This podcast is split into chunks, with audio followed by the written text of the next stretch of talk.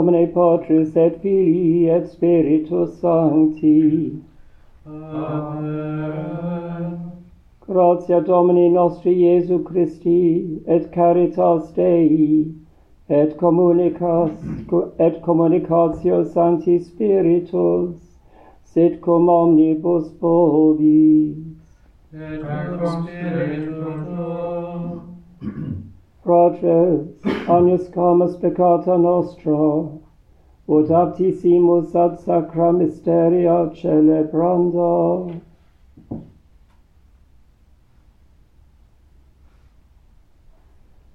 Confiteo, Deo omnipotenti et vobis fratres, quia peccavi minis cogitatione verbo operet omissione, mea culpa, mea culpa, mea maxima culpa. Ideo preco Beata Mariam Semper virgine, omnes angelos et sanctos et vos fratres, orari pro mea Dominum Deum nostrum. Miserere nostri omnipotens Deus, et emissis peccatis nostris, perducat nos ad vitam aeternam. Amen.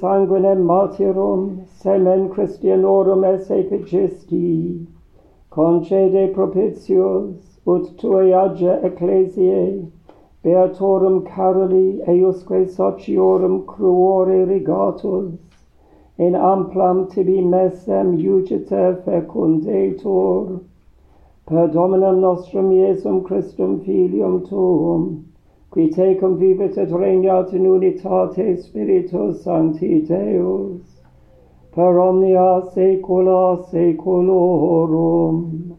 Amen. A reading from the book of Ecclesiasticus. I will thank you and praise you and bless the name of the Lord.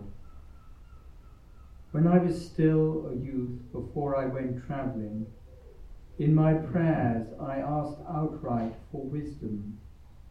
Outside the sanctuary I would pray for her, and to the last I will continue to seek her.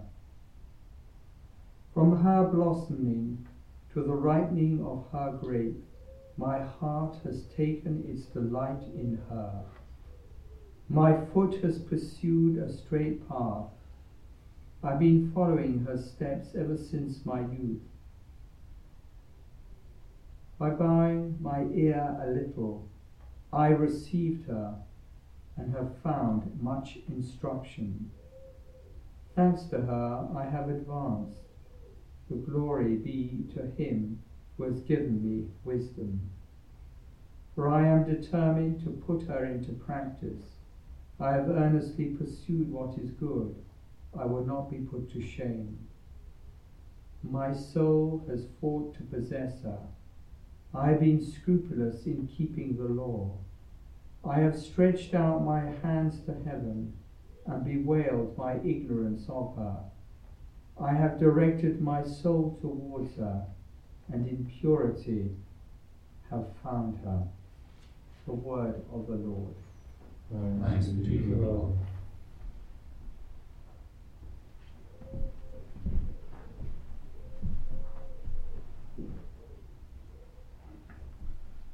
The precepts of the Lord gladden the heart.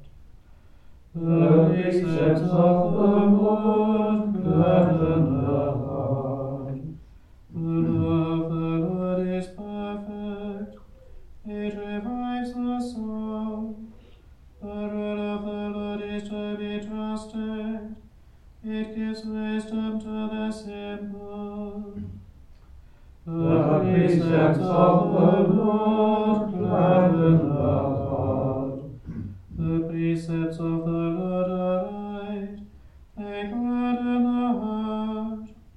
The command of the Lord is clear, it gives light to the eyes.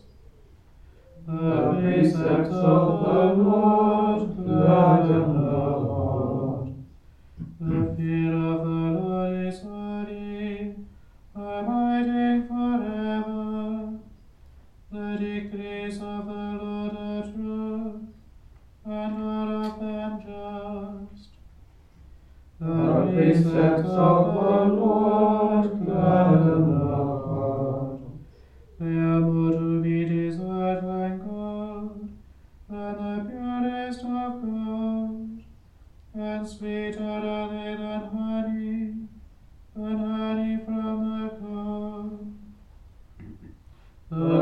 praise the Lord.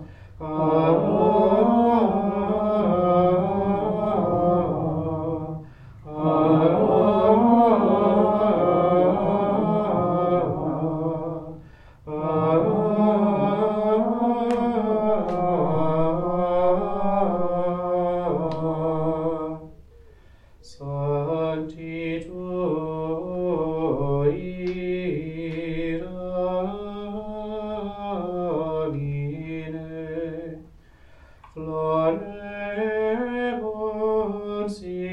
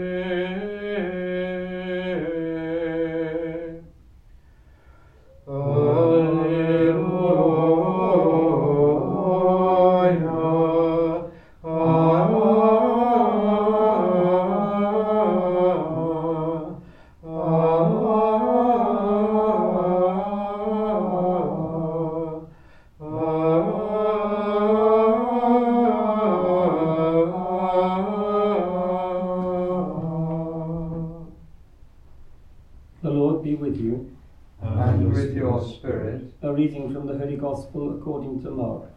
Glory to you, O Lord. Jesus and his disciples came to Jerusalem, and as Jesus was walking in the temple, the chief priests and the scribes and the elders came to him, and they said to him, What authority have you for acting like this? Or who gave you authority to do these things? Jesus said to them, I will ask you a question, only one. Answer me, and I will tell you my authority for acting like this. John's baptism, did it come from heaven or from man? Answer me that. And they argued it out this way among themselves. If we say from heaven, he will say, Then why did you refuse to believe him? But dare we say from man, they had the people to fear, for everyone held that John was a real prophet. So their reply to Jesus was, We do not know. And Jesus said to them, Nor will I tell you my authority for acting like this. The Gospel of the Lord. Praise to you, Lord Jesus Christ. In Uganda, today is very important. It's a national holiday. It's the feast of St. Charles Lwanga and the Ugandan martyrs, Catholic and Anglican, boys and young men who died for their newfound faith in Christ on June the 3rd, in 1886.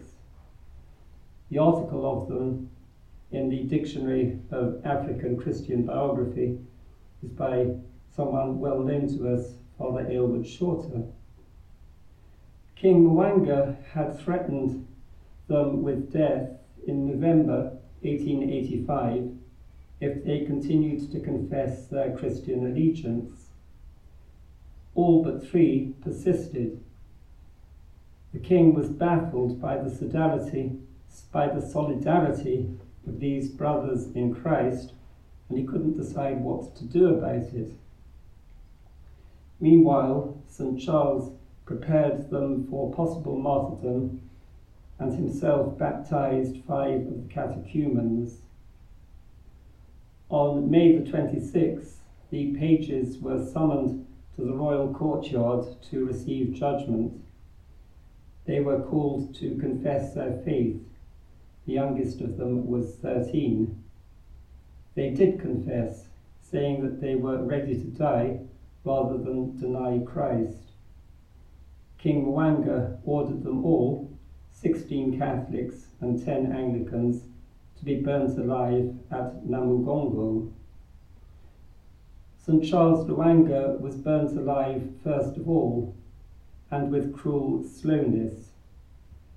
Echoing St. Lawrence, he told his executioner, You are burning me, but it's as if you were pouring water over my body.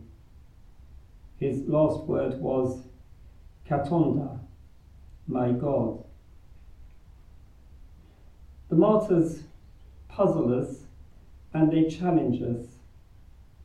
The things that we think so important security, freedom from persecution, pain those things seem to mean nothing to them and looking across at Sylvia Dimitrova's icon of the Transfiguration, I can see that strange perspective of icons which looks rather crude to us, as though the icon writer doesn't know what perspective is.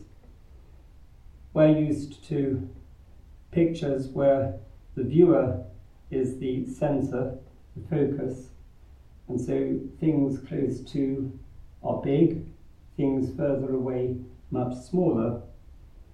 But in Sylvia's icon, according to the tradition, Peter, James, and John, who are in the foreground, are all quite small. Jesus, Elijah, and Moses, far away on the tops of the mountains, are very large.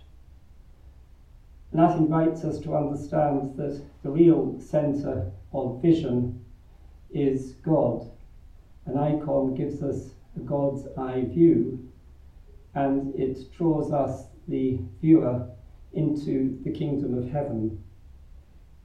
And somehow, wisdom gave those young people in Uganda exactly that perspective so that they knew what life was really about and how much attaining eternal life in the love of Christ was really worth.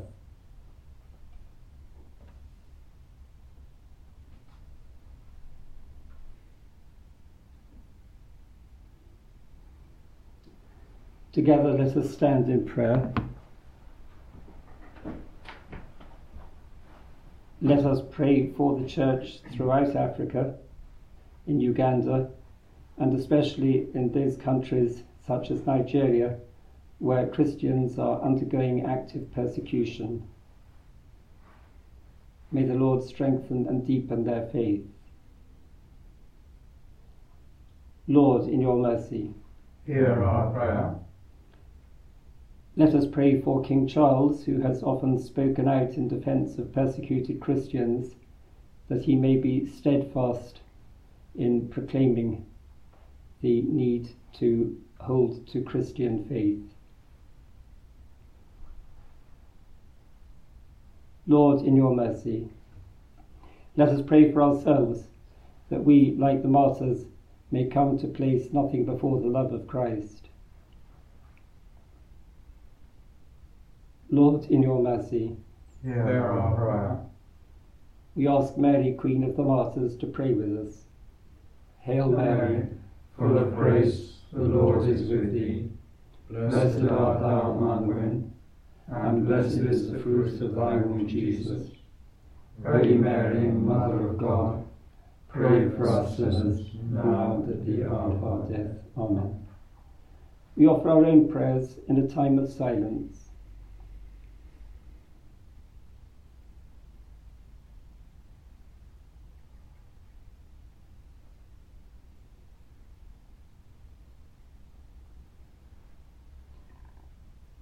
God our Father, we ask that our petitions may come into your presence through Christ our Lord.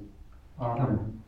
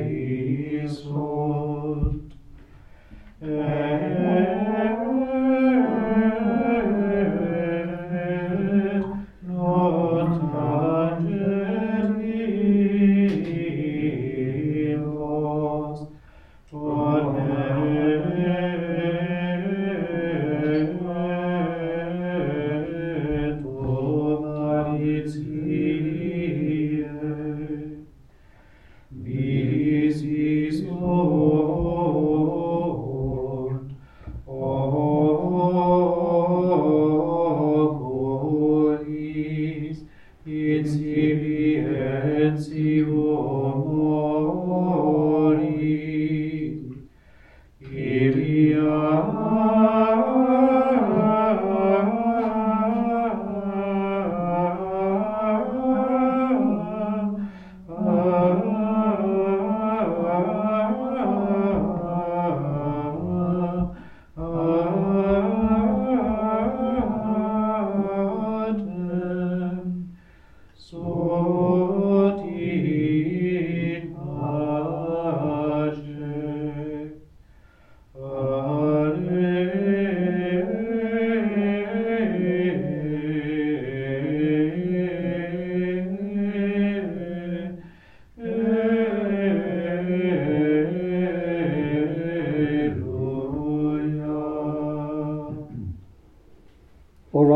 poprzez odmęmak westrym sakryficiem, a ce całe fiata puteum patrem omnipotentem. Suscipiat Dominus sacrificium divinus tuis, ad laudem gloria nobis tui, ad utilitatem corpi nostrum, totiusque ecclesias vestante. Ostios tibi Domine offerimus suppliciter exorantes, ut sicut beatis martiribus, magis mori quam peccare tribuisti, ita nos facias tibi soli deditos, altari tuo ministrare, per Christum Dominum nostrum. Amen.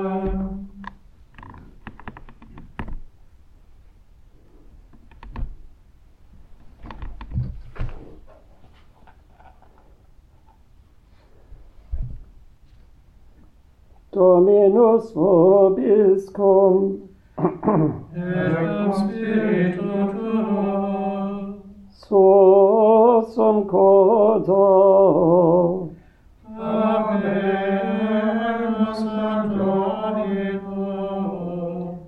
Gratias agamus, Domino Deo nostro. Amen.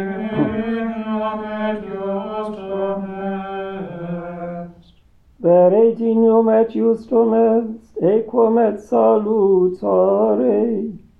Nos tibi sempet ubique gratias agere. Domine Sancte Pater, omnipotens eterne Deus, quoniam beati materis caroli, pro confessione nominis Tui, ad imitationem Christi sanguis effusus tua mirabilia manifestat quibus perficis in fragilitate virtutem et vires infirmas ad testimonium roboras, per Christum Dominum nostrum, et id cum celorum virtutibus in terris te iugita celebramus, maestati tue sine fine clamantes. Sanctus, Sanctus, Sanctus Dominus Deus abat, plenis ac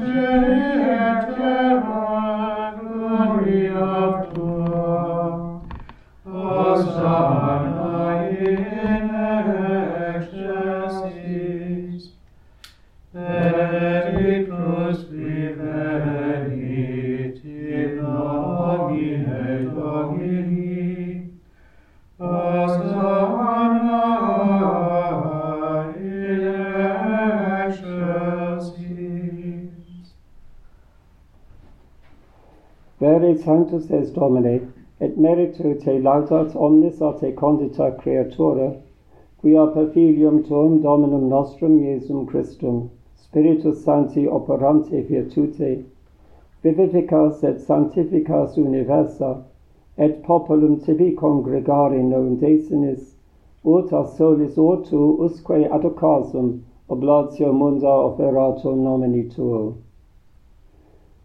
Sulcaces ego te domine deprecamo, ut ec munera, quae tibi sacranda de tulimus, eodem spiritu sanctificare dinieris, ut corpus et sanguis fiant, filii tui domini nostri Iesu Christi, cuius mandato ec mysteria celebramus. Ipse enim, in qua notte tradebato, accepit panem, et tibi gratias agens benedixit fregit, dedit quae discipuli suis dicens. Accipite et manducate ex hoc omnes, hoc est enim corpus meum, quod pro vobis tradetur.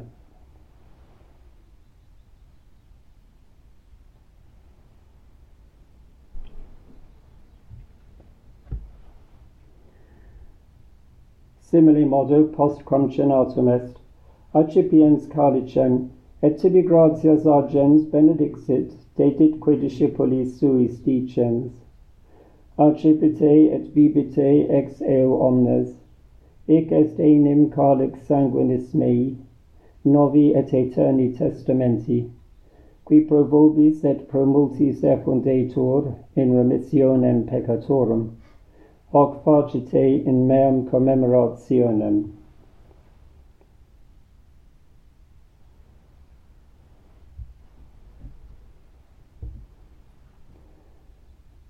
Mysterium Fidei Mater Tuum Nostra et Tuam Resurrectionem confitemur. Domine venias. Memores igitur Domine, eusdem filii tui salutifere passionis, nec non mirabilis resurrectionis et ascensionis in celum, sed et praestolantes alterum eos adventum, offerimus tibi gratias referentes hoc sacrificium vivum et sanctum, respice quesumus in oblatione ecclesiae tue, et agnoscens ostiam, cuius voluisti immolatione placari, concede utque corpore et sanguine filii tui reficimo, spiritu eos sancto repleti, unum corpus et unus spiritus inveniamo in Christo. Ipse nos tibi perficiat munus aeternum, ut cum electis tuis hereditatem consequi variamus, in primis cum Beatissima Virgine Dei Genitrice Maria, cum Beatis Apostolis tuis et gloriosis martyribus, cum Sancto Carolo et Sociis martyrus, et omnibus sanctis quorum intercessione perpetuo apud te confidimus adjuvari. Ec ostia nostre reconciliationis proficiat, quesumus Domine, ad totius mundi pacem adque salutem, ecclesiam tuam peregrinantem in terra, in fide et caritate firmare dinieris, cum famulo tuo Papa nostro Francisco, cum episcopali ordine et universo clero, et omni populo acquisitionis tuae, voces uius familiae quam tibi astari voluisti ad esto propitius, omnes filios tuos ubique dispersus, tibi clemens pater miseratus conjunge, fratres nostros defunctos, et omnes qui tibi placentes ex hoc seculo transierunt, in regnum tuum beninius admite ubi fore speramus, Proximu gloria tua perenitas satiemo, per Christum Dominum nostrum, per quem mundo bona cuncta largiris.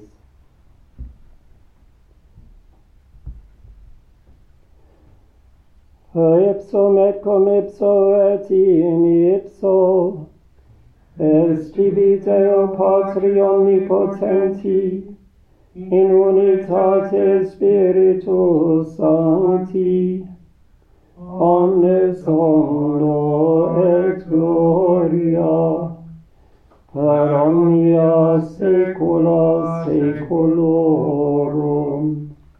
Amen.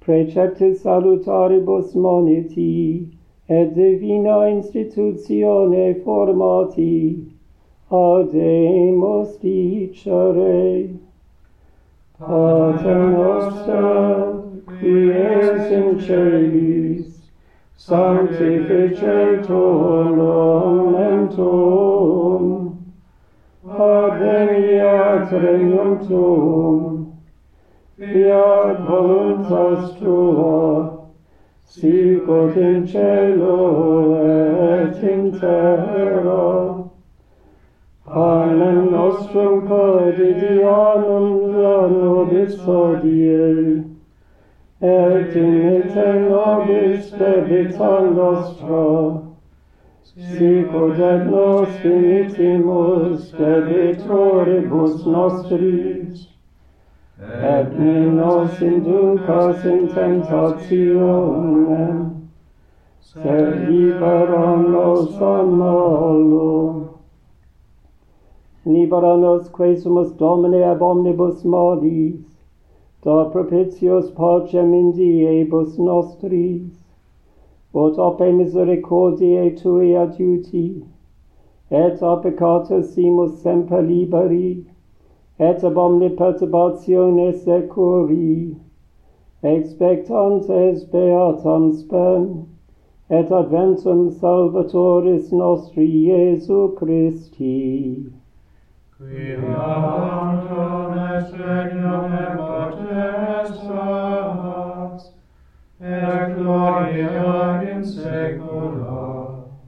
Domine Iesu Christe, quid existi apostolis tuis, pacem relinquo vobis, pacem meam do vobis. Ne respicias peccata nostra, sed fidem ecclesiae tuae, Eiam quaesecundum voluntatem tuam pacificare et coadunare dineres, qui vives ad regnas in saecula saeculorum. Amen. Pax Domini sit semper vobiscum. Et cum spiritu tuo. Offerte vobis pacem.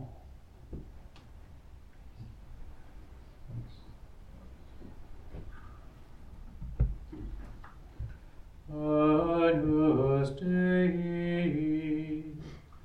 Venus Dei,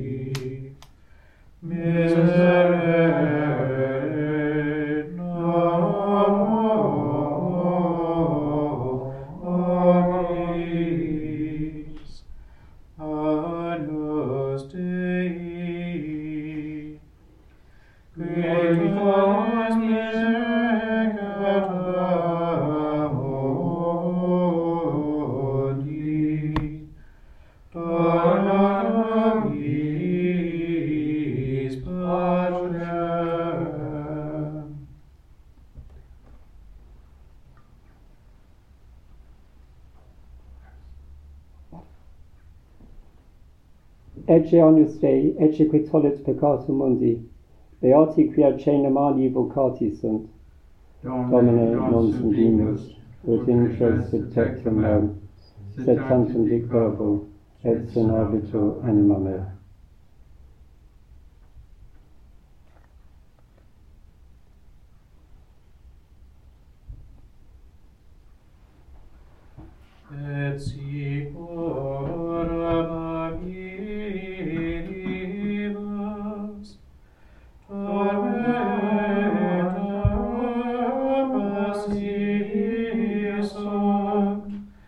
Deo